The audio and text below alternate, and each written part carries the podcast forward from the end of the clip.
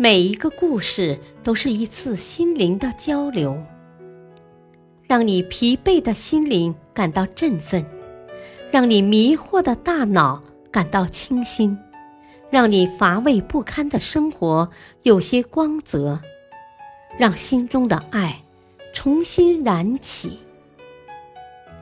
小故事，大道理，生活篇。和睦相处的秘诀。南山寺的住持一早就下山了，他要到对面山上的青云寺讨教和睦相处的秘诀。南山寺里的和尚经常吵嘴，他们互相指责对方，互不相让。住持调解了几次，收效都不大。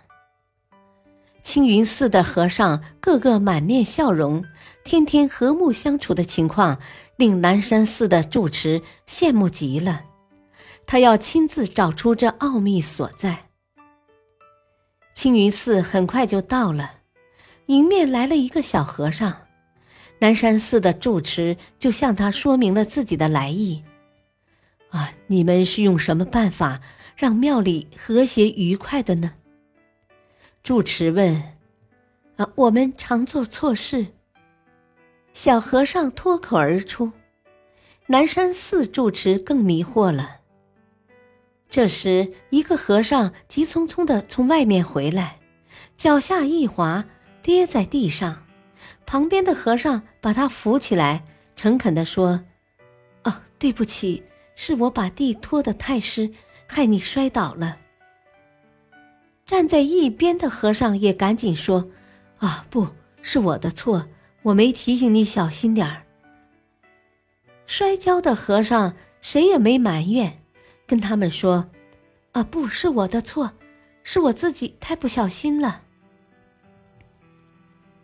南山寺的住持看着他们离去的背影，一拍脑袋笑了。他终于明白青云寺和尚和睦相处的秘诀了。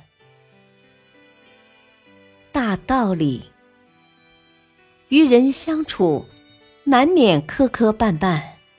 只要多从自身角度承认自己的错误，他人便也容易去体谅或者承认他自己的错误。因为一些小摩擦而大打出手，往往是不明智的选择。